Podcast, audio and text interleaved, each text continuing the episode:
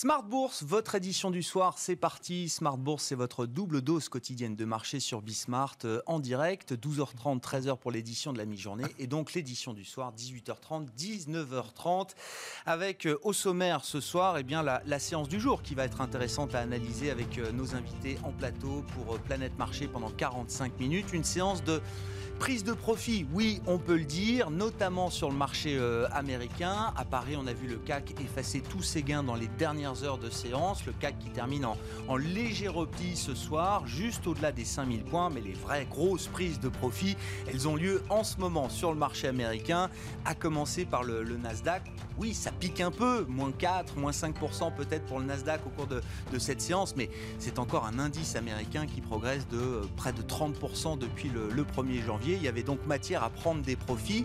Euh, c'est aussi une séance qui euh, peut marquer un, rappel à l'ordre pour des investisseurs qui pensaient peut-être ces derniers temps que euh, les arbres montaient jusqu'au ciel et qu'il n'y avait pas de, plafond pour la tech américaine. Si, il y a quand même des forces de rappel. Et aujourd'hui, cette séance en est une avec bien tous les gagnants de la tech américaine qui subissent les, dégagements les plus importants. Apple, Google, Facebook, Amazon et puis Tesla, bien sûr, hein, qui a été la, la roquette de l'été.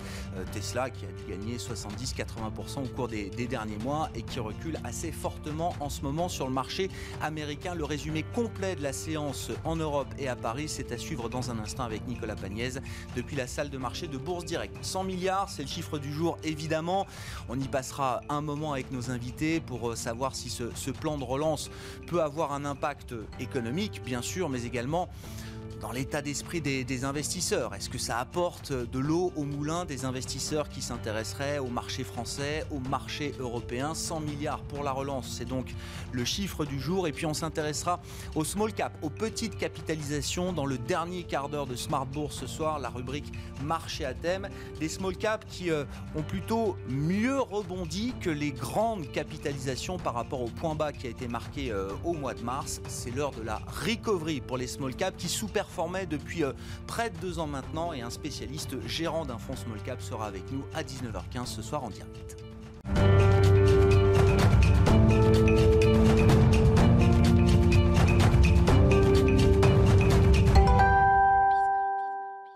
Séance de prise de profit donc sur les marchés européens, euh, séance en cours à Wall Street, ça pique un peu sur le marché américain.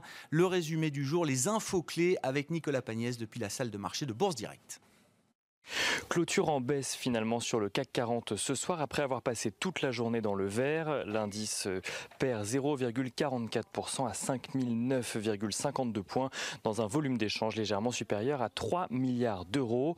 L'ouverture des marchés américains aura douché finalement les espoirs sur le, sur le front sanitaire qui revenait sur le devant de la scène tout au long de la séance. Aux États-Unis, le gouvernement a annoncé qu'il se préparait à distribuer un vaccin d'ici début novembre.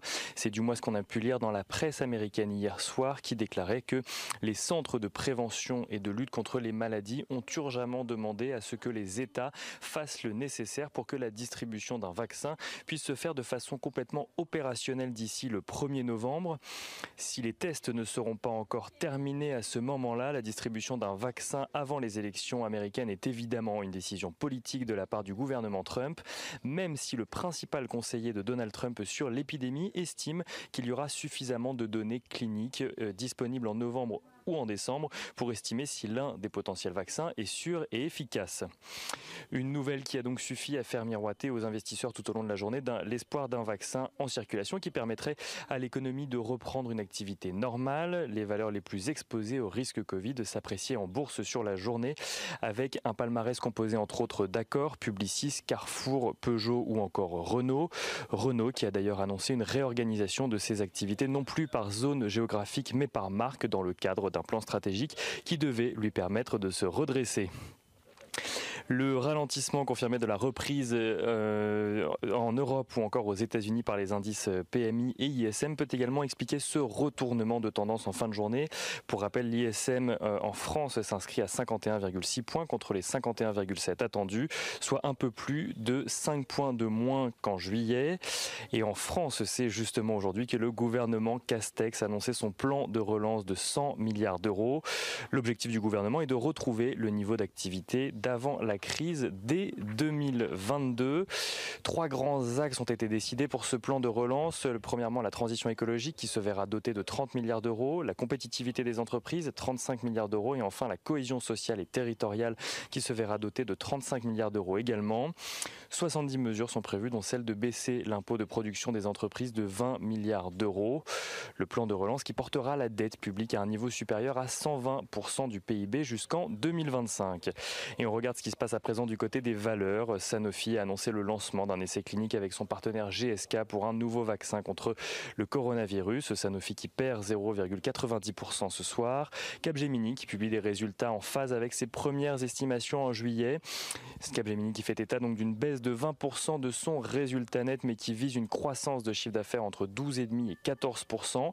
Capgemini qui gagne 0,21% ce soir et Iliad qui fait euh, état d'une hausse de son chiffre d'affaires d'un peu moins de 7% aujourd'hui, euh, expliquant en fait que le, les pertes liées au Covid-19 qui s'élevaient à plusieurs dizaines de millions euh, d'euros ont été, ont été contrebalancées par la bonne dynamique commerciale de l'entreprise, l'action qui perd tout de même 2,30% ce soir. Et enfin, dernière valeur, Valorec, dont l'agence S&P a dégradé la note, de, la note de crédit de CCC plus à CCC. Le titre perd 11,12% ce soir. Euh, focus également rapide sur le pétrole. Le cours passe sous les 43,5 dollars. Euh, un cours qui, euh, qui s'explique du coup par des craintes que le marché se retrouve dans une situation excédentaire. Pour rappel, l'OPEP avait décidé de limiter la production de pétrole sur les deux derniers mois pour permettre au stock de s'écouler, s'attendant à un rebond de la demande, rebond qui n'est finalement pas arrivé puisque la baisse, puisque la demande d'essence aux États-Unis baisse et la consommation de carburant dans les avions reste à la moitié de ces niveaux de l'an dernier. Euh, on notera également qu'aux États-Unis, les demandes hebdomadaires au chômage passent en dessous du million à 881 000 cette semaine. Et c'est une nouvelle qui va justement dans le sens des estimations des analystes en ce qui concerne les chiffres de création d'emplois dans le secteur privé aux États-Unis euh, qui seront publiés demain par le département du travail. D'après le consensus des économistes, justement, ces chiffres pourraient faire passer le seuil du taux de chômage sous la barre des 10%. Ils seront donc scrutés de près sur le sol américain, mais également en Europe. Et côté entreprise, demain sont attendus les résultats semestriels de Nanobiotics et SMCP. Merci beaucoup Nicolas. Nicolas Pagnès qui est euh, avec nous en fil rouge tout au long de la journée pour euh, vous livrer les infos clés de marché et le résumé complet chaque soir dans Smart Bourse dès 18h30. Clôture légèrement négative pour le CAC ce soir. Un mouvement de, hausse significatif à la mi-journée s'est complètement essoufflé dans le sillage de Wall Street qui subit en ce moment des dégagements importants. Oui, c'est une grosse séance de baisse, la plus grosse séance de baisse peut-être depuis le mois de juin pour les marchés américains, mais on parle bien de prise de profit, notamment pour un, Nasdaq qui s'est envolé de plus de, plus de 30% depuis le 1er janvier, effaçant donc largement l'accident euh, du mois de mars sur les marchés actions.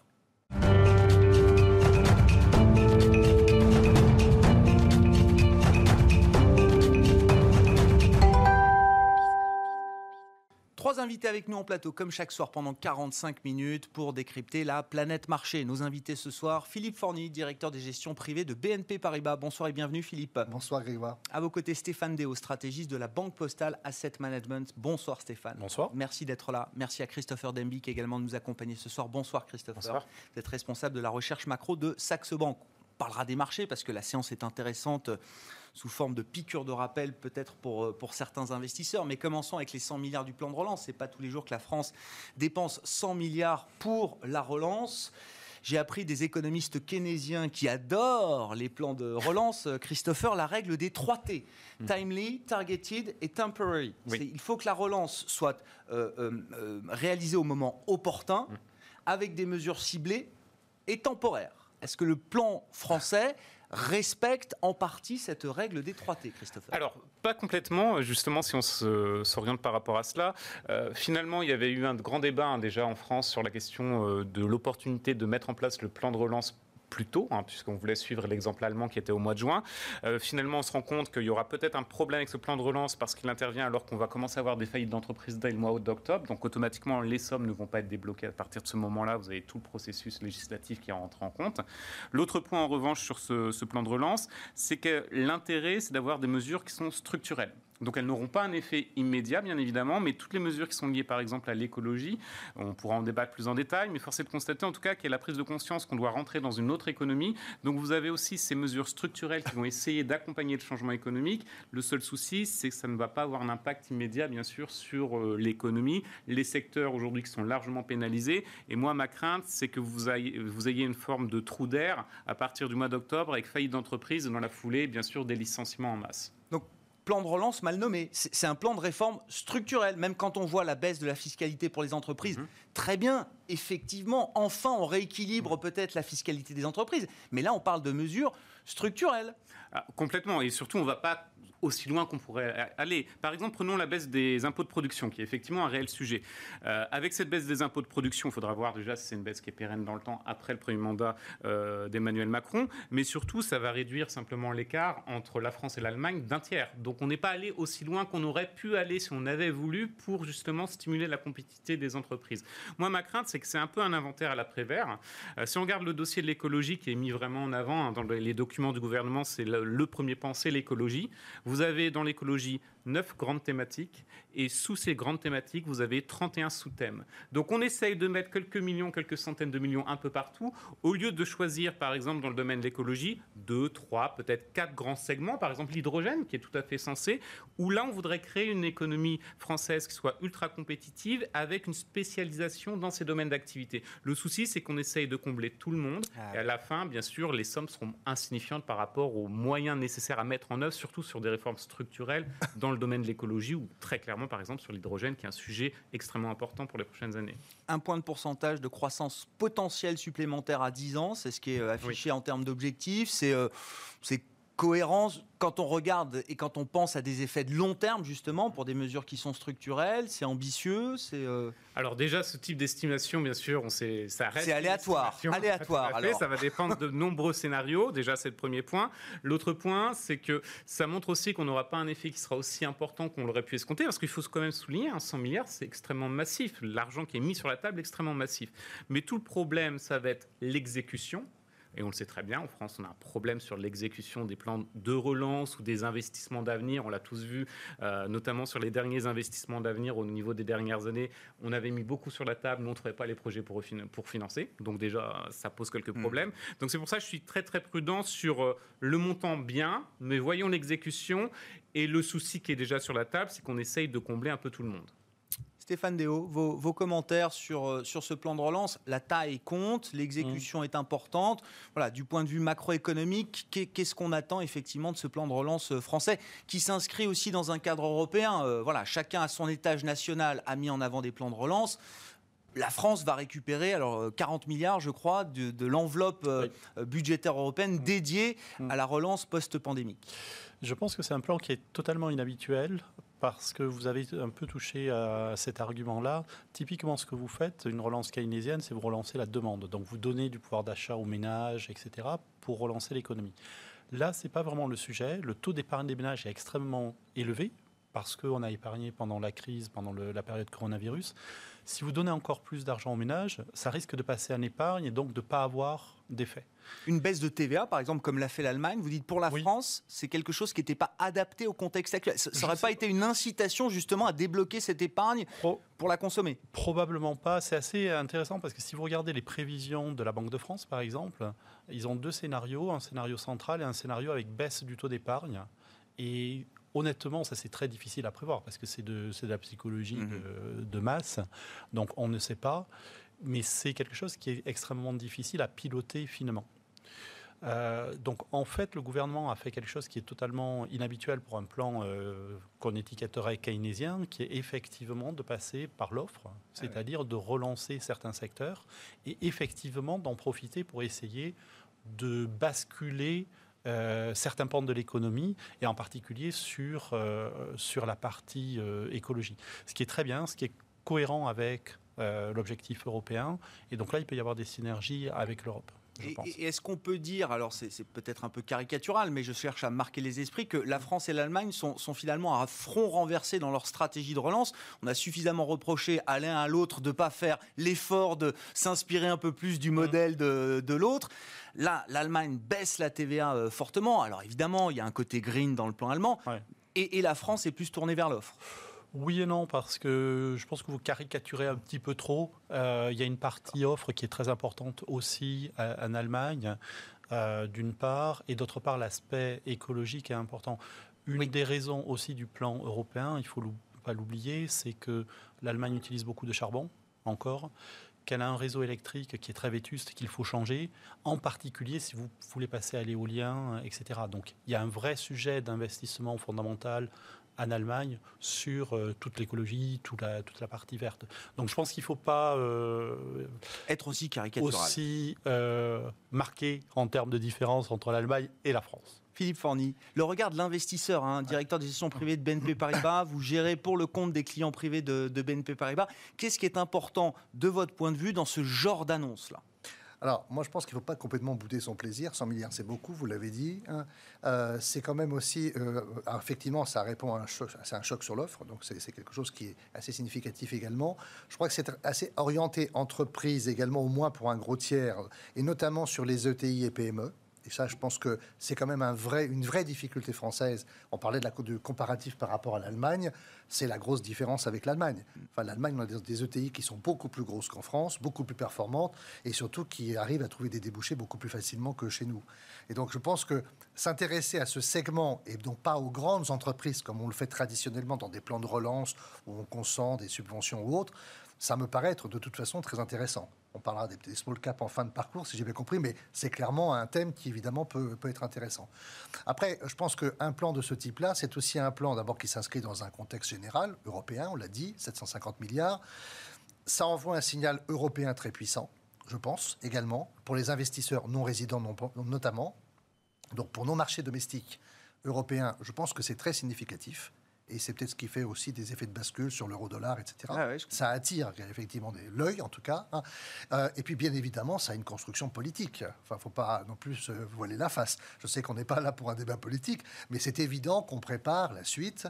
Euh, le plan est destiné à un objectif 2030, c'est clairement annoncé. Hein. Euh, on a nommé un haut commissaire au, au plan aujourd'hui, hein. donc on voit que les choses se mettent un peu en place. Après, je suis d'accord sur ce que vous avez dit sur les risques de dispersion les risques de fuite dans le désert, euh, parce que euh, effectivement l'exécution n'est pas toujours au rendez-vous. On se rappelle tous du plan calcul, enfin un certain nombre de plans en France qui ont quand même été des échecs assez retentissants.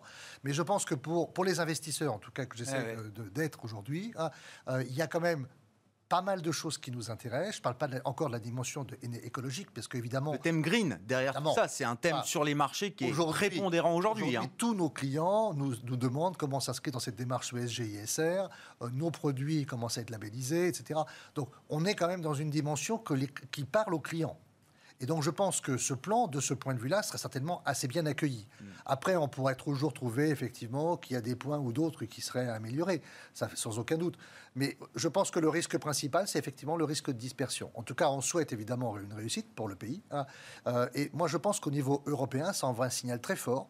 Et ça envoie un signal très fort également qui renforce quelque part les marchés européens. Mm.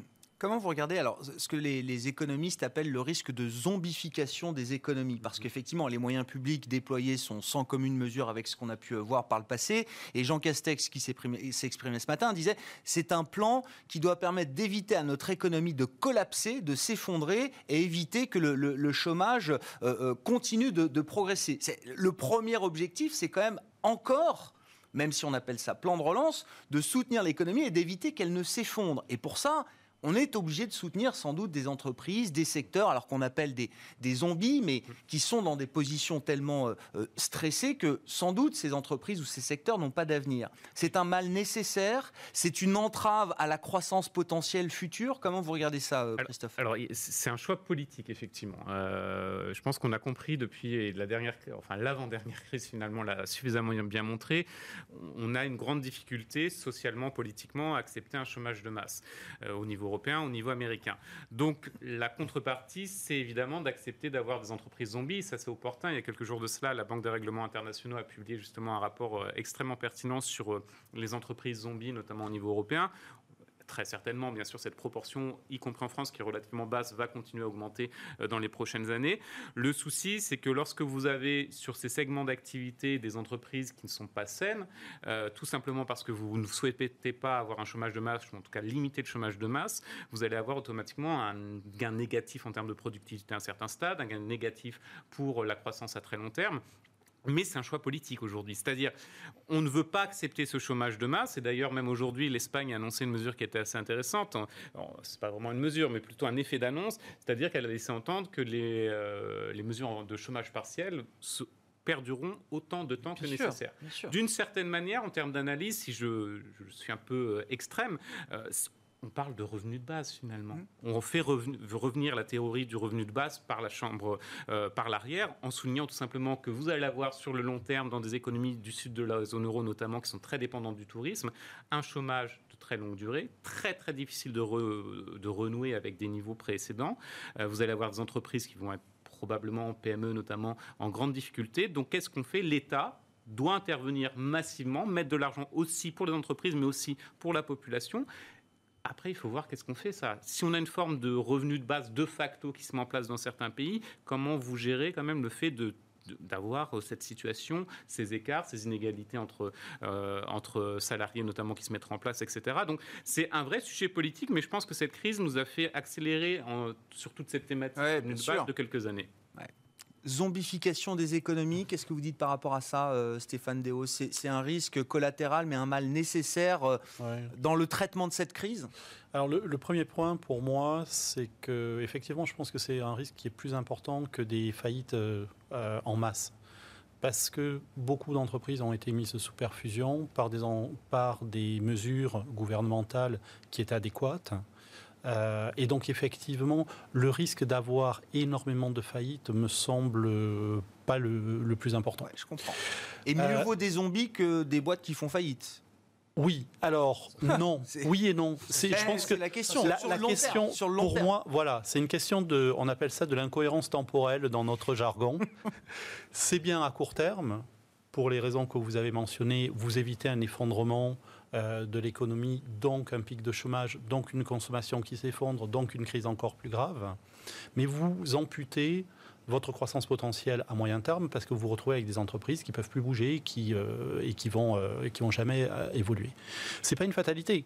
Vous pouvez sortir de cela petit à petit. En économie, il y a ce qu'on appelle creative destruction, c'est-à-dire vous cassez un secteur parce que vous passez à un secteur plus efficace. Bon, euh, ça se fait euh, en économie libérale à la hussarde, en cassant tout avec des chômages qui explosent, etc. Ça peut se faire de manière graduelle et de manière euh, accompagnée. Là où je veux en venir, c'est qu'il y a une vraie incohérence temporelle. Ce qu'on fait à l'heure actuelle, c'est ce qu'il faut faire, c'est le temps des pompiers, pour reprendre une expression qui a été utilisée précédemment. ça ne veut pas dire qu'une fois que vous avez des zombies, vous êtes coincé avec des zombies pour les siècles et les siècles. Mhm. Vous pouvez après, petit à petit, aider euh, l'économie à bouger. Et un des moyens, c'est par exemple de développer un nouveau secteur. secteur des énergies vertes, par exemple. Du coup, il y a, une, là aussi, il y a une certaine cohérence sur le plan gouvernemental qui est mis en place parce que ça vous donne une porte de sortie. C'est politique, mais il y a un rationnel économique derrière qui vous paraît euh, cohérent. Il y, a, il y, a, une certaine cohérence. On verra sur l'implémentation, là aussi, euh, on verra. Mais je pense que là, il y a une vraie cohérence parce qu'en fait, vous ouvrez une porte et donc vous permettez d'absorber euh, la sortie des entreprises zombies euh, sur un autre secteur. Donc ça, c'est la théorie. Après, on verra dans la vraie vie euh, comment ça se passe. Ce phénomène de zombification, alors vos commentaires, Philippe Forny, mais on, on, le retrouve dans les marchés. Enfin, je veux dire, il y, a, tout un pan de la cote qui est déjà zombifié totalement. versus des entreprises dont on pense que ce sont les seules qui auront un avenir encore décent sur cette planète. Bien sûr. Euh, mais pour revenir sur le point qui a été évoqué, simplement, quand on regarde la construction du plan, ben, on se dit aussi qu'il y, a un tiers du plan qui est sur la, transition énergétique, écologique. Euh, c'est clairement les, emplois de demain qu'on essaye de créer pour faire la, passerelle. Ah. Donc euh, il y a une logique dans ce plan également par rapport à la zombification qu'on évoquait là. Et bien sûr, il y a des entreprises de la vieille économie, comme on dit très souvent maintenant, qui sont des entreprises qui sont moribondes parce qu'elles ne sont plus sur le bon créneau d'activité, elles n'ont plus la bonne structure de fonctionnement, elles n'ont pas la bonne gouvernance. Euh, elles se font ramasser à chaque fois qu'il y a un problème réglementaire, elles, payent les amendes. Donc ça existe évidemment. Et, c'est quelque part un peu... Le... Oui, je voyais à quoi vous pensez. Mais c'était pas à ça que je pensais. mais c'est effectivement, effectivement quelque chose qui, est, qui fait partie de la vie des entreprises, mais ça fait partie de la vie tout court, hein, surtout. Oui, les banques font partie de la vie de l'économie, mais les banques sont toujours là. On a encore un peu besoin des, on en a un peu banques. Besoin. On en a un, peu, encore. J'ai compris que ça allait continuer quelques années. Oui, c'est ça. C'est pas pour tout de suite la fin des banques, mais bon, oui, c'est quand même un sujet. Euh, sur le marché, tiens, justement, euh, alors, il euh, y a ces secteurs zombifiés dans, dans, le marché, mais la séance du jour est intéressante parce qu'au moment où on se parle, on a quand même des gros dégagements sur la tech américaine mm. qu'on n'avait pas vu depuis des mois. Je crois qu'on est sur une, une, séance de baisse au global à Wall Street qui nous ramène sur le, le, le, mois de juin. Enfin, en tout cas, c'est une des plus grosses séances de baisse depuis, depuis le mois de juin à New York. Comment vous, comment vous interprétez justement le, sens de cette séance? L'idée qu'il y a quand même un moment des forces de rappel et que euh, non, les arbres ne montent pas jusqu'au ciel, que Sky n'est pas la limite euh, uniquement pour ces valeurs euh, de grande technologie américaine. Bah, Sky, ça me fait penser à Superman. Donc même les super-héros ont leur faiblesse, ah visiblement. Hein, donc chez Marvel également. Hein. et aujourd'hui, on est dans une situation où c'est pas vraiment une faiblesse, c'est simplement la prise de conscience qu'on a gagné beaucoup d'argent. Hein, euh, qu'il euh, y a peut-être des choses plus intelligentes à faire euh, ponctuellement. Hein. c'est pas pour autant que ce secteur va être un secteur complètement délaissé, parce que c'est clairement un secteur porteur d'avenir, hein, et ça va rester des années et des années.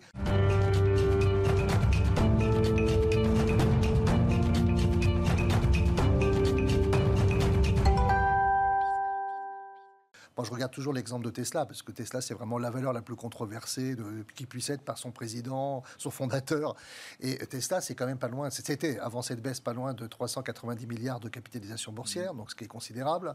Euh, et c'était surtout enfin, une entreprise qui a réussi à faire le trait d'union entre la technologie et l'automobile. Hein. Et quand on voit d'autres secteurs, on parlait de secteurs plus moribonds euh, par ailleurs. Hein, Vous êtes pro-Tesla non, parce que Tesla, c'est très clivant. Ah bon, ah bon, d'accord. Non, mais, mais, vous reconnaissez quand même alors, d'accord, cette, euh, d'accord. Et après, on peut discuter sur les choix de Tesla, etc. Mais euh, aujourd'hui, on est quand même dans une situation où on voit quand même ces, valeurs. Alors, j'ai cité Tesla parce que ça me paraissait être un, oui, bon exemple. Parfait. Euh, mais d'autres valeurs. Enfin, on voit bien que des valeurs de, canapé, quand on est dans le monde digital, je pense à des Netflix, on voit bien comme des valeurs. Je ne pas les valeurs canapé, oui, ah où on fait tout depuis son canapé. Ah oui, c'est ça. Ah oui, oui Avec votre smartphone, et puis évidemment. je suis même surpris Grégoire ne pas ça déjà. Bah. Euh, des, valeurs de canapé ou même des valeurs, je dirais, traditionnelles comme des, des Apple ou autres, toutes ces valeurs-là, elles vont continuer à avoir une très grosse valeur pour le futur. Donc évidemment qu'elles ne vont pas disparaître, même s'il y a des corrections. Hein. Donc c'est une, pour moi, c'est une respiration. Enfin, franchement, c'est pas un changement fondamental dans les lectures que le marché porte sur ce type de valeur. Et vous ne seriez pas étonné, car on verra jusqu'où la baisse va. Effectivement, on n'est pas là pour euh, prédire le mouvement quotidien du marché, mais vous ne seriez pas étonné qu'après un peu de baisse sur le Nasdaq et sur ces grandes valeurs, on, retrouve tout de suite des ah, investisseurs qui soient prêts à non mais qui soient prêts à revenir ou à en remettre. Ou... Bien sûr, parce qu'il y a des gens qui sont qui n'ont pas encore la bonne dose. en tout cas, c'est ce qu'ils considèrent dans, dans, les valeurs technologiques dans les portefeuilles. Euh, ce sont quand même des valeurs effectivement qui ont fait la cote et qui ont tiré toutes les cotes. Et on voit bien qu'en Europe, on n'a pas tout à fait cette même typologie de valeurs. On voit quand même l'écart de performance avec le marché américain. Donc euh, chacun a intérêt, dès qu'il le peut, et s'il n'est pas au plein, à faire effectivement le nécessaire pour y parvenir. Et pourtant, vous disiez en préambule, il y a peut-être mieux à faire. Euh, ah est-ce bah, qu'il y a d'autres idées que la tech? Est-ce qu'on trouve non mais euh, qui des entreprises avec lesquelles on est confortable, qui permettent de générer de la performance, qui ont des profils quand même qualitatifs? Parce que pour les clients privés, ma petite expérience me fait dire qu'on cherche quand même de la qualité, de la visibilité généralement. Euh, est-ce qu'on trouve autre chose à faire que, cette tech américaine? la, technologie américaine, c'est quelque chose qui a toutes les qualités, puisque ça gagne de l'argent, euh, ça va toujours plus haut, c'est toujours euh, novateur. Bon, donc on a du mal à trouver un secteur qui fasse exactement l'équivalent. Mais ça ne veut pas dire que quand on compose une structure de portefeuille, évidemment, on ne cherche pas à diversifier euh, sur d'autres secteurs. Alors il y a des secteurs qu'on aime moins en ce moment, et donc notamment par exemple la finance ou l'énergie. Mmh. Euh, euh, puis il y a des secteurs qu'on regarde dans les, certaines consommations, etc. Bon, il y, a, des choix qui sont possibles et qui permettent d'équilibrer les portefeuilles. On voit mal quelqu'un, en tout cas pour, pour, ce qui nous concerne, conseiller à nos clients en banque privée d'avoir un portefeuille 100% Mais technologique. quand on prend un peu de profit sur la tech pour le compte d'un client, euh, l'argent la plus-value, on est capable de la réinvestir sur d'autres thèmes, d'autres secteurs. Alors bien sûr, on peut faire ça, hein, mais on peut aussi se dire que c'est le temps de la respiration des marchés et qu'aujourd'hui, on n'a pas envie de se précipiter hein, pour réinvestir. Donc on fait du cash. Voilà, aujourd'hui, on, peut avoir du cash sur les portefeuilles et très honnêtement, notre positionnement actuel, c'est pas de renforcer immédiatement nos portefeuilles on, estime que nos portefeuilles ont une bonne structure, les performances sont correctes par rapport à ce qui s'est, ce qui s'est passé euh, depuis le mois de mars. Ah et ça, c'est quand même euh, très apprécié et très appréciable. Et, du coup, on ne se sent pas euh, dans l'obligation de faire une espèce de course à l'échalote pour savoir comment on va en mettre encore plus en espérant que ça marche. Bon, on n'est pas dans un casino, on essaie de, poser un peu les choses. Et donc aujourd'hui, on est plutôt dans une situation où on se dit, on est assez confortable avec nos positions actuelles, qui ne sont pas des positions de surinvestissement. Donc on aurait, on aurait certainement pu mieux faire, ça veut dire. Hein. Mais globalement, si le marché baisse, on rachètera. Pas forcément de la tech d'ailleurs, mais on rachètera. Hein. Mais pour l'instant, on n'a pas envie de se précipiter. Parce qu'on pense quand même que les nuages, on n'en a pas beaucoup parlé, mais les nuages, ils sont encore devant nous. Hein. Au-delà du plan de relance, on a encore tout ce qui concerne le Brexit, etc. On en parlera peut-être un moment. Oui, ou plus tard. Ou plus tard. C'est pas le sujet du jour, mais oui, oui il y a ces sujets-là. Et les élections américaines. et les élections américaines, évidemment. Euh, que dit le stratégiste de la Banque Postale AM sur, sur la tech? Est-ce que là, on à un plafond de verre qui peut être une vraie résistance pour la, la, la, performance de la tech américaine ou est-ce que c'est juste une pause, des prises de profit et que pour l'instant, c'est sky is the limit? Bah, il y, a deux éléments moi que je voudrais euh, apporter au débat. Le premier, c'est qu'on compare beaucoup la période actuelle à la bulle des dot-com qu'on a vécue à la fin des années 90, etc. Il y a une vraie différence, c'est que les Apple de ce monde génèrent énormément de flux de trésorerie et donc rendent euh, beaucoup d'argent aux actionnaires. En la fin des années 90, on faisait des paris sur des entreprises qui n'avaient pas de profit, mais qui allaient en générer un jour euh, dans le futur. C'est plus du tout le cas. Là, on a, euh, des, business models qui marchent à l'instant T et qui fonctionnent et qui génèrent de la valeur pour l'actionnaire, etc., etc. Donc ça, c'est le premier point. Le deuxième point, c'est qu'on a des taux d'intérêt qui sont euh, abominablement bas mmh. à l'heure actuelle. Donc quand vous faites une valorisation d'entreprise, si vous faites un DCF, c'est-à-dire vous discontez, vous actualisez les flux futurs, et quand vous mettez 0,5% qui était le niveau des taux américains il n'y a pas longtemps à 10 ans, ben, vous avez des valorisations qui explosent. Parce que forcément, vos flux futurs sont valorisés beaucoup, beaucoup plus euh, haut.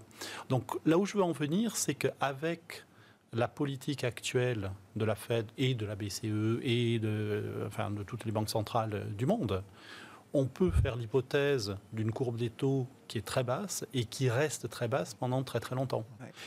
Et si vous rentrez dans cette logique-là, quand on vous dit, oulala, là là, mais euh, regardez, les PER étaient à 16, ils sont passés à 20, c'est affreux, on est euh, au-dessus de 20. Euh, non, en fait, on peut très facilement générer des, des PE beaucoup plus élevés que ça.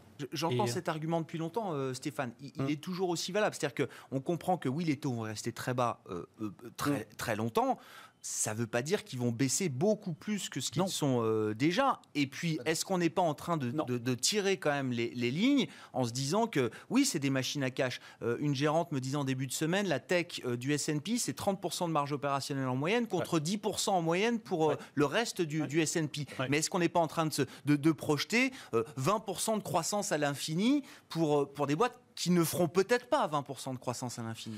Non, je pense que ce qu'on est en train de projeter, c'est une stabilité de, ces marges. Ça, c'est différent. Euh, on parlait de zombification des, euh, des entreprises après cette crise. Il y a un autre problème, c'est que vous avez une émergence, en particulier sur la tech, de mastodontes qui, en fait, euh, empêchent la créativité et empêchent de nouveaux entrants sur le marché. Vous avez, si vous regardez dans la Silicon Valley, par exemple, sur les startups, il y a ce qu'on appelle la death zone, la, zone de mort. C'est-à-dire que vous avez certaines startups qui ne commencent pas sur certains domaines parce qu'ils savent qu'ils vont tout de suite se faire acheter par Google ou tuer ou acheter par Apple ou etc.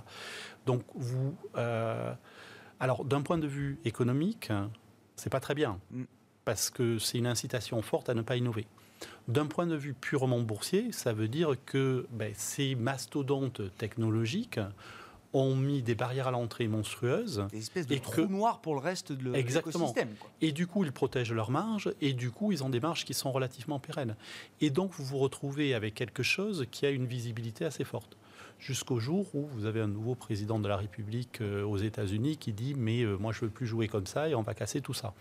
Ce qui n'est pas impossible avec Biden, euh, qui était, c'était une des idées Biden, comme vous dites, il, se tirerait une balle dans le pied comme ça, euh, enfin, au-delà de la posture verbale, euh, j'entends. Il, pourrait aller jusqu'à se tirer une balle dans le pied comme ça, en, cassant ces mastodontes technologiques américains Je pense, il n'a pas dit qu'il irait jusque-là, mais il n'est pas impossible qu'à un moment donné, on réinjecte un petit peu de compétitivité, de compétition dans, dans ce secteur-là d'une manière ou d'une autre. Dit autrement que la réglementation bouge, qu'il y ait quelque chose qui se passe. Et à ce moment-là, ben, votre belle marge à 30%, elle peut tout d'un coup euh, s'effriter un petit peu. Voilà. Il, et puis Christopher. Il y a un exemple, hein, c'est Apple qui a du mal à faire passer sa taxation à 30% sur les, toutes les personnes qui amènent des apps, euh, effectivement, sur... Euh, bon, c'est quelque chose qui visait quand même à conforter un pactole chez Apple. Bon, on voit bien, et moi je suis assez d'accord avec cette idée également, qu'il y a un moment, cette espèce de, conglomérat de six entreprises ou sept entreprises américaines de très grosse taille avec une puissance de feu considérable d'un point de vue financier au niveau mondial euh, donne des sueurs froides à certains gouvernements et jusqu'au gouvernement américain. Alors, je pense pas que ça Mais c'est quoi le moment Parce qu'en six mois, Apple, avec la taille que fait Apple aujourd'hui, en six mois, c'est une boîte qui peut prendre 50%. Euh, ou en neuf mois. Euh, enfin, je veux dire, euh, ce moment-là dont vous parlez, c'est dans plusieurs années ou ça peut arriver, je ne sais pas, dans les 6, 9, 12 prochains mois Oui, je pense que. je sais pas dire Parce que rater 50% de performance sur Apple, ça peut être gênant quand même. je ne sais pas dire le timing parce que c'est un timing qui dépend également éminemment de la perception politique internationale. on, voit, on voit la pression que, que, ces entreprises ont, on voit les fuites et les erreurs sur les données. Hein. Donc il y a quand même pas mal de failles qui apparaissent et qui un jour, alors peut-être que ça sera sous Biden ou. Je ne le vois pas sous Trump. Hein. Si Trump est réélu, ça hmm. m'étonnerait que ça se passe comme ça. Mais je, pense que le risque, il est là. Mais le risque, il n'est pas pour les, la, semaine prochaine, clairement. Hmm.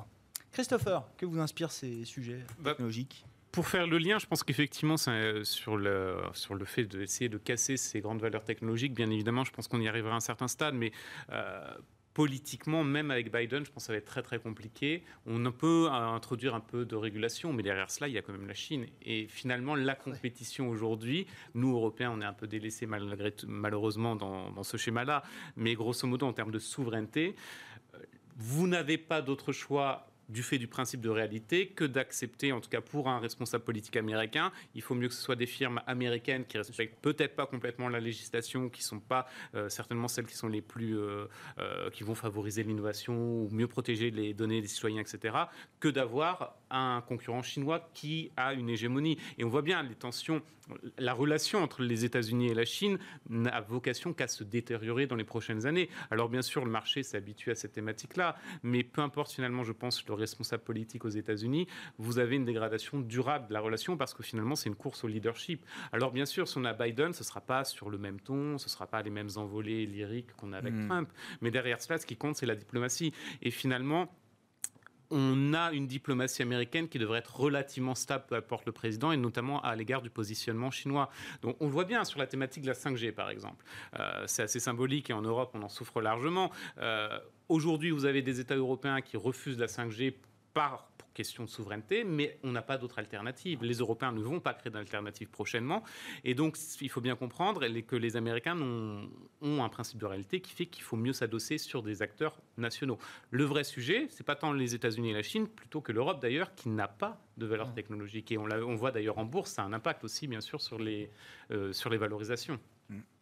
Pas de valeur tech en Europe ou il y en a trop peu Parce que j'ai vu que l'Eurostox allait changer. On va mettre du Adyen, on va mettre du, Prosus. Euh, on essaie, on essaie de faire une coloration. C'est vraiment. Enfin, c'est bah, pas... Capgemini aujourd'hui. Capgemini, voilà, ils, ont, ils sont revenus sur leur manuel après leurs résultats. Euh, Worldline, Téléperf, c'était des valeurs qui étaient au plus haut cette semaine également. C'est des des petits groupes, évidemment, à l'échelle mondiale. Je pense que c'est toute la difficulté. C'est qu'effectivement, c'est très bien d'aller dans ce sens-là, parce que je pense que clairement, c'est un sens d'avenir pour les marchés européens et puis pour les, pour les États qui composent l'Europe mais on est très loin quand même de jouer à, égalité avec des acteurs américains ou des acteurs chinois. Donc euh, qu'on essaie de préserver, je suis d'accord avec ce que vous avez dit, qu'on essaie de, préserver effectivement un peu les, précarés et le principe de réalité américain, je suis complètement d'accord. Et donc ça veut dire que forcément les Européens, même s'ils tordent le nez, vont se rallier d'une façon ou d'une autre à la position américaine, je pense. Hein. C'est pas forcément ce qu'on peut souhaiter toujours, mais la pression est telle, et d'ailleurs la pression de la Chine, notamment sur l'Allemagne, elle est considérable. Elle est considérable. Les Chinois, ils ont carrément, d'ailleurs, on a vu les déclarations récentes du ministre des Affaires étrangères allemande. Les menaces n'ont pas cours. Mm. Donc on voit bien qu'on est arrivé au stade de la menace chinoise ou vous la prenez, ou vous n'avez plus d'exportation qui arrive ah chez nous. Hein. Donc, on est dans une guerre euh, vraiment très importante d'un point de vue commercial là-dessus. Pour, l'investisseur, enfin, ou le, gérant euh, pour le, compte des clients privés, euh, Philippe, ça veut dire quoi? Dans les portefeuilles, le moins on a d'Europe, le mieux on se porte. Il faut être le plus global possible? Ou est-ce que l'Europe trouve quand même sa place dans les, les, les on, a, portefeuilles on a toujours un, une prépondérance de l'Europe dans les portefeuilles, bien évidemment, mais on- le, le conseil fort que nous donnons pour les clients qui peuvent l'accepter, parce que c'est réglementairement et des choix Ouais. qui sont importants. Parce faut- effets de change aussi. des effets de change que faut les gérer, clients- on va en que- dire un et mot. surtout que les, les- que les clients puissent comprendre exactement ce qui est fait dans les portefeuilles, sinon c'est interdit de le faire par l'AMF. Donc, tous les clients qui peuvent le faire, évidemment, recommandent une diversification. Et, et on aime bien travailler sur l'international, en plus de l'Europe. Ça ne veut pas dire qu'on abandonne l'Europe pour l'international. Ça veut dire qu'on a un, un cœur qui est quand même assez important sur l'Europe, avec des choix qui sont forts, mais on a évidemment une connotation internationale qu'on espère assez poussée. Alors sur les grands marchés, évidemment, on ne va pas vers la- les petits marchés, euh, Thaïlande et autres. Oui, oui, je comprends. Euh, bah, une question sur l'échange pour finir peut-être euh, Oui. Stéphane Déo. Est-ce que 2020 marque le, le début d'un grand cycle de baisse du dollar? Alors, euh, je voulais parler d'échange justement parce que vous, pa- vous parliez de la différence entre le S&P et l'Eurostock, avec une surperformance évidemment très forte de, de l'indice américain qu'on attribue beaucoup aux grandes valeurs de technologie. Juste pour vous donner un chiffre, la surperformance du S&P depuis mai, c'est à peu près 12% par rapport à l'Eurostock. Si vous prenez la surperformance en euros, c'est-à-dire vous, Oui. vous le prenez d'un point de vue d'investisseur européen, vous n'êtes plus qu'à 3%. Eh oui. Donc en fait, les trois quarts de la surperformance, c'est quand même l'échange. Ouais. Euh, ça, ça enlève rien à, au Google, au Apple, au Tesla qui ont fait des performances absolument extraordinaires. Mais en fait, c'est un peu l'arbre qui cache la forêt. La, la forêt, c'est euh, c'est les taux de change. Sûr. On a un, un- un dollar qui s'est peut-être déprécié. Alors, le, le dollar en tant que tel, peut-être pas de 10%, mais l'euro-dollar, euh, Ouais. voilà, s'est apprécié de 10%, on va dire, sur cette période. Alors, ce qui s'est passé sur, euh, sur la période, vous avez deux choses. Vous avez l'euro qui s'est apprécié, parce que l'euro s'est apprécié contre le dollar, mais contre la livre sterling, contre le suisse, contre le yen, etc.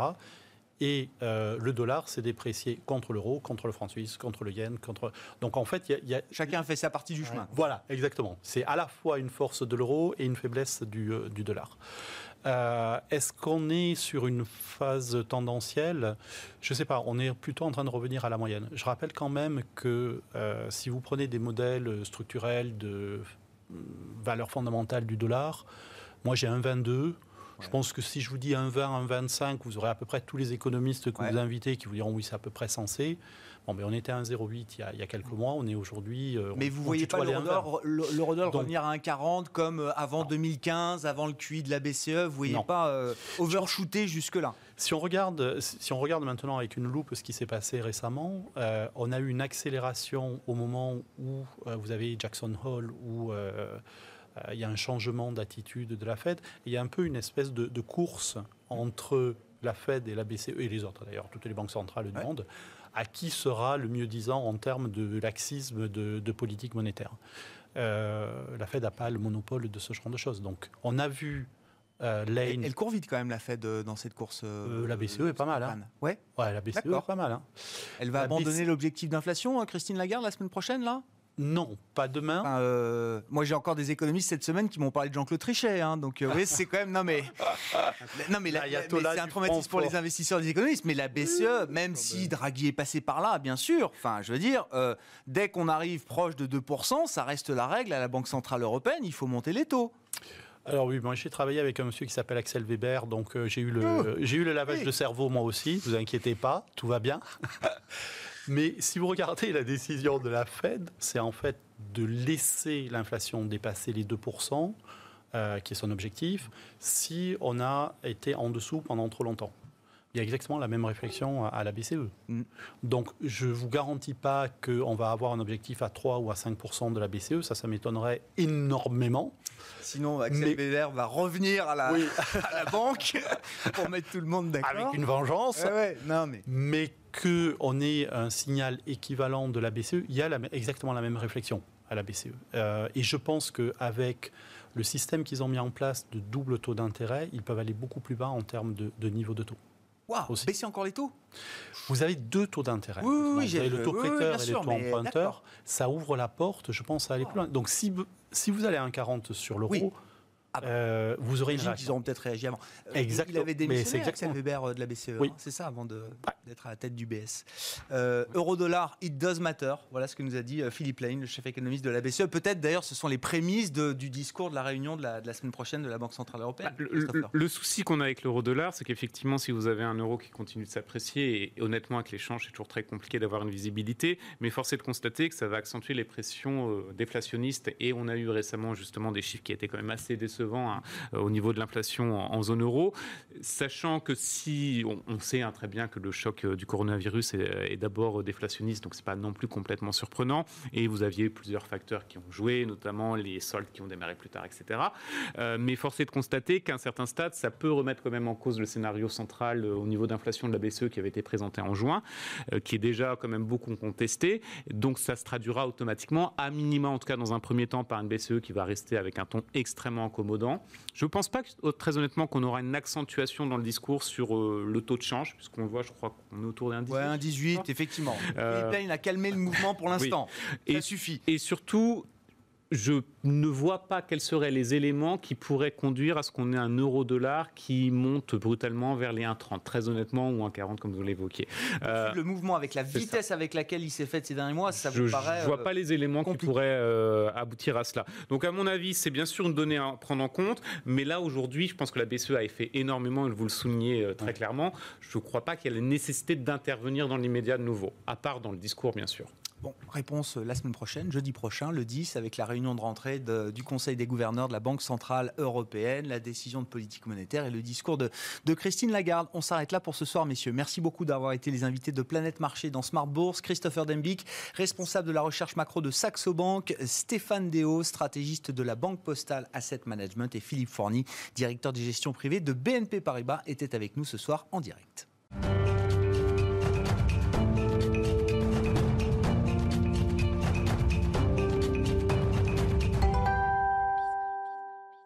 Dernier quart d'heure de Smart Bourse. Comme chaque soir, on, on parle d'un thème de marché pendant une dizaine de minutes. La rubrique s'appelle Marché à thème et le thème du soir, c'est le thème des small caps, les petites capitalisations. Enfin, petites, elles ne sont pas toutes aussi petites que ce qu'on imagine, mais elles ne sont pas voilà, dans les grandes capitalisations. Euh, on regarde en dehors du CAC 40 avec Pierre Chang ce soir, qui est mon invité, gérant de portefeuille chez Tocqueville Finance. Bonsoir et bienvenue, euh. Pierre. Alors, le fonds que vous gérez, c'est euh, Tocqueville PME, c'est ça? Exactement. Exactement. Donc, consacré aux PME. Voilà, c'est la version euh, euh, small cap, on va dire. hein. dans le jargon euh, boursier, on appelle ça les petites et moyennes capitalisations boursières. Je voulais qu'on se parle parce que quand on regarde un peu les compteurs, il y a toujours le, ma- le match des grandes valeurs versus les, small et mid cap. On- parle d'une recovery plus importante des petites capitalisations boursières dans, dans le rebond depuis le, le point bas du mois de mars, Pierre. Exactement. Donc, si on prend le CAC Small, par exemple, qui est un peu l'indicateur français qui reflète un peu cette, ce segment de la côte, il fait plus 42% depuis le point, le point bas de mi-mars. Ouais. Et le CAC 40 fait plus 36. Donc, c'est mieux. C'est pas non plus exceptionnel, Non. mais euh, c'est mieux parce qu'on avait connu, euh, entre la- l'année dernière, on avait connu comme une sous-performance des small caps. Donc là, euh, Ah, Moi, je comptais presque, presque deux, deux ans de sous-performance, enfin au moins 18 mois de sous-performance Voilà, pour les, small caps. Hein, c'est ça. 18 mois. Donc là, en fait, on sort euh, de, de cette phase qui, ce que, ce que je dis maintenant depuis que sur ce plateau, c'est que euh, c'était temporaire. Voilà. Maintenant, on est Ouais. revenu sur une surperformance historique, structurelle des small caps par rapport au large cap. Alors cette année, ça peut paraître modeste, mais euh, voilà, sur le long terme, je pense que c'est c'est significatif. Ouais.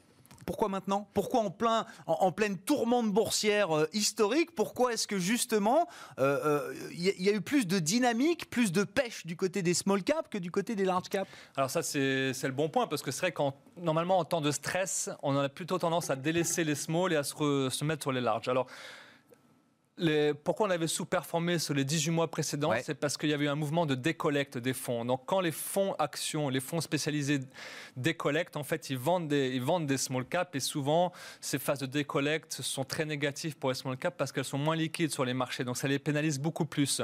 Et là, depuis septembre 2019, on est enfin sorti de cette décollecte un peu pénalisante et c'est pour ça que maintenant les perfs euh, avec les larges, euh, se- sont, ça rivalise beaucoup plus. quoi. Voilà, donc c'était ça la phase. Ça arrive régulièrement, il y a des phases de décollecte et après ça, re- ça revient. quoi. Voilà, c'est Ouais. cyclique, on va dire. C'est quelques points de différence, on verra ce qu'il en est à la fin de l'année. C'est vrai que si on prend les, les compteurs depuis le 1er janvier. Donc c'est moins 11% pour le CAC 40 total return, dividende réinvesti. Non, moins 14. Moins 14 pour le CAC 40, euh, dividende réinvesti. Hein, c'est très bien de réinvestir les dividendes euh, comme vous nous le, nous le- nous le présentez, euh, Pierre. Et c'est moins 11 seulement pour le CAC Small, Voilà. dividende réinvesti. Bon, 3 points d'écart quand même, ça se, ça, se voit effectivement ouais. dans le marché. Bah ouais, sur 6-9 mois, effectivement, euh, on, on voit la différence. Qu'est-ce qui a le mieux marché en termes de thématiques là, quels, quels ont été les secteurs, les thèmes qui ont le, le plus profité de cette recovery, de cette reprise des small caps Alors c'est vrai que dans le, dans le CAC Small, par exemple, il y a énormément de valeurs de la santé. Alors la santé était très recherchée euh, sur, ce, sur le premier semestre avec euh, tout l'environnement Covid, etc. Donc vous avez des super histoires, des biotech qui ont rebondi très très fort. Vous avez également un peu les darlings euh, de- des small caps. Vous avez des, sociétés comme euh, Bastide Le Confort qui ont très bien marché, Pharmagest, voilà. Donc ça ce sont des valeurs. Donc on va dire tout ce qui est santé. Il y a également eu l'énergie verte, qui est un thème, bon maintenant qui devient récurrent, c'est un peu tarte à la crème, mais ça, co- ça continue à marcher. Donc euh, voilà, là vous avez des titres comme Voltalia ou Albioma qui ont, très bien marché. Et ensuite vous avez encore une fois un autre thème qui est très récurrent, c'est le digital. Et là le digital aussi, euh, la transformation digitale là aussi ça marche toujours. Donc ça c'est vraiment été les trois thèmes de ce début d'année. Je, je vois alors sur le thème green, parce que Albioma et Voltalia, c'est toujours les premières lignes du fonds euh, Tocqueville euh, PME. Même après des parcours exceptionnels, je sais pas comment vous regardez les valorisations, euh, ça, ça mérite d'être encore des poids importants dans votre euh, portefeuille. Même si on peut peut-être alléger un peu au fur et à mesure, c'est encore des poids prépondérants dans votre Alors, portefeuille. ce sont des poids prépondérants parce que ce sont des valeurs qui montent tout le temps. Donc en fait, elles prennent de plus en plus de poids. Donc on les, on les écrète Ouais. régulièrement, mais ça revient toujours Ouais, ouais. en, haut du, en haut du portefeuille. Donc c'est, c'est- pour moi, c'est un dilemme un peu dans, dans la phase actuelle. Donc là, on le voit ce soir. là, vous parliez tout à l'heure de, de- du sell-off là sur le Nasdaq. hein. donc euh, voilà, c'est exactement ça le dilemme aujourd'hui sur les marchés. Que vous avez des taux à zéro, donc avec des taux à zéro, on peut justifier n'importe quelle valeur. Et donc vous avez des valeurs qui, sur certains titres, on regarde même plus la valo en fait. Là, les, c'est des titres qui montent sans, sans rien. Voilà, et C'est souvent, du momentum, comme on dit. Ouais, c'est même pas du momentum. Oui, mais euh, en plus, on, est, on connaît la valeur, le management est bon, ils publient toujours bien, ils font jamais de bêtises, donc on achète et on, et on se moque des multiples. Souvent. Quand c'est comme ça, je vous dis, moi, il faut, être, euh, faut faire attention sur tous ces titres qui se payent très cher. Et là, c'est marrant parce que je viens aujourd'hui, mais Ouais. justement, le Oui, Nasdaq perd c'est- 5. ouais. C'est c'est le. Mais moi, je fais très attention. Effectivement, c'est le revers de la médaille d'avoir des séances comme ça de, de alors c'est c'est pas sell-off, mais de prise de profit très appuyée sur des valeurs qui ont beaucoup monté. On le retrouve sur le Nasdaq avec la tech américaine, mais aussi peut-être sur ces valeurs euh, euh, de petite capitalisation, sur celles qui ont le plus progressé. Il y a un titre euh, qui, est, qui est- qui est une darling des small caps Ouais. à Paris, c'est Donc, c'est des gens qui digitalisent les, factures entre les, sociétés. Donc, euh, et donc, c'est une boîte qui, a un historique fabuleux. Mais ça se paye, vous voyez, bon, un multiple, je dis ça parce que je ne sais pas si les, les spectateurs connaissent, sont familiers avec les multiples, mais ça si, se paye l'expliquer. 55 fois les résultats. Donc, je veux dire, Et c'est quoi? C'est délirant. Ouais. En général, une euh, boîte, ça commence à être cher à 20-25 fois. Là, on est à 50. Ça veut, ça veut dire qu'en fait, les investisseurs ne regardent même plus le- la, la valorisation sur certains dossiers. Donc, c'est complètement. Là, on est sur certains dossiers, on marche totalement sur la tête, mais comme sur de, plusieurs classes d'actifs Ouais, ouais, ouais, aujourd'hui, on est dans une période très spéciale. Mais voilà, c'est ça un peu la difficulté. Et, à l'autre, à l'autre, euh, à l'autre, à l'opposé du spectre, vous avez des valeurs euh, comme dans l'automobile qui se payent euh, trois fois rien. Je Ouais. Moi, je suis pas un investisseur value habituellement. Euh, je suis plutôt momentum. Mais là, force est de constater que ça devient de plus en plus compliqué d'être momentum quand on voit vraiment l'écart de valorisation parmi les secteurs. Est-ce qu'on ouais. trouve, est-ce qu'on trouve, alors je sais pas, certains, certains utilisent le terme ventre mou, c'est-à-dire sans aller jusqu'à la value, aux, aux dossiers stressés, aux valeurs stressées, dont euh, on, on imagine qu'elles auront du mal à se revaloriser, en tout cas dans un, un- un horizon de temps visible, et les superstars du momentum qui se payent plus de 50 fois les, les profits. Est-ce qu'il y a quand même dans le marché des, des- des- des histoires euh, avec lesquelles on peut être confortable, que ce soit en termes de visibilité et de valorisation? Ou est-ce que ce, ce segment-là est, est complètement asséché et que le marché est totalement écartelé euh, Non, en ça, c'est la super question. Donc, c'est magnifique. C'est exactement. Donc, euh, voilà. Nous, on a identifié trois thèmes aujourd'hui pour échapper un peu à ce. D'accord, aux ce- deux extrêmes. à ce, voilà, à ce, à ce- ce problème de marché. Donc nous, on a identifié trois thèmes. Le premier sont les OPA. Donc là, si vous voulez, sur les small caps, c'est un moteur structurel. Là, en- en- par nous, dans le portefeuille Tocqueville PME, on a eu quatre OPA en mois de juillet. Vous voyez donc, Ah oui C'est quoi alors Euh, On peut donc- avoir les noms parce qu'on n'a Ouais. peut-être pas tout suivi au mois de juillet. euh. Donc, euh, Devoteam. Ouais. Donc ça, ça a été aussi une très belle prime. Media One, 40% de prime. On a eu euh, Easy Vista. Et Groupe Open. Voilà. Donc ça, ça a été euh, quatre, quatre belles. Ensuite, dans d'autres fonds, micro, on a aussi, aussi eu Micro et Vision. Ouais, donc il y, y, a eu plusieurs. Moi, je, bon, il y a il y a plein de raisons. Je ne sais pas si on peut les, mais c'est un peu long. Mais je, c'est, un moteur structurel de performance pour les small cap. Ce que je voulais revenir, les fusions, acquisitions, les opérations de marché, c'est donc ça, c'est un premier thème. Je pense qu'il y a d'autres dossiers qui vont se faire acheter. Nous en portefeuille et nos amis d'investir récemment ont fait aussi un dossier. Ils identifient Sword comme une éventuelle euh, OPA. Nous, on a aussi dans le portefeuille l'usual suspect, c'est MG Digital pour euh, ceux qui connaissent un peu la code des small cap. Et puis on a aussi NGEPS qui sont euh, pour nous les trois dossiers qu'on a en portefeuille qui sont le plus. Euh, Qu'est-ce qui vous fait dire, sans, citer ou sans être trop précis, mais comment vous arrivez à, vous dire, tiens, cette boîte-là, elle peut être opéable et je la, je la mets comme une cible? C'est quoi les, Alors moi, je vous cite Sword parce que c'est cité par nos amis d'investir. Mais si vous voulez, c'est un dossier.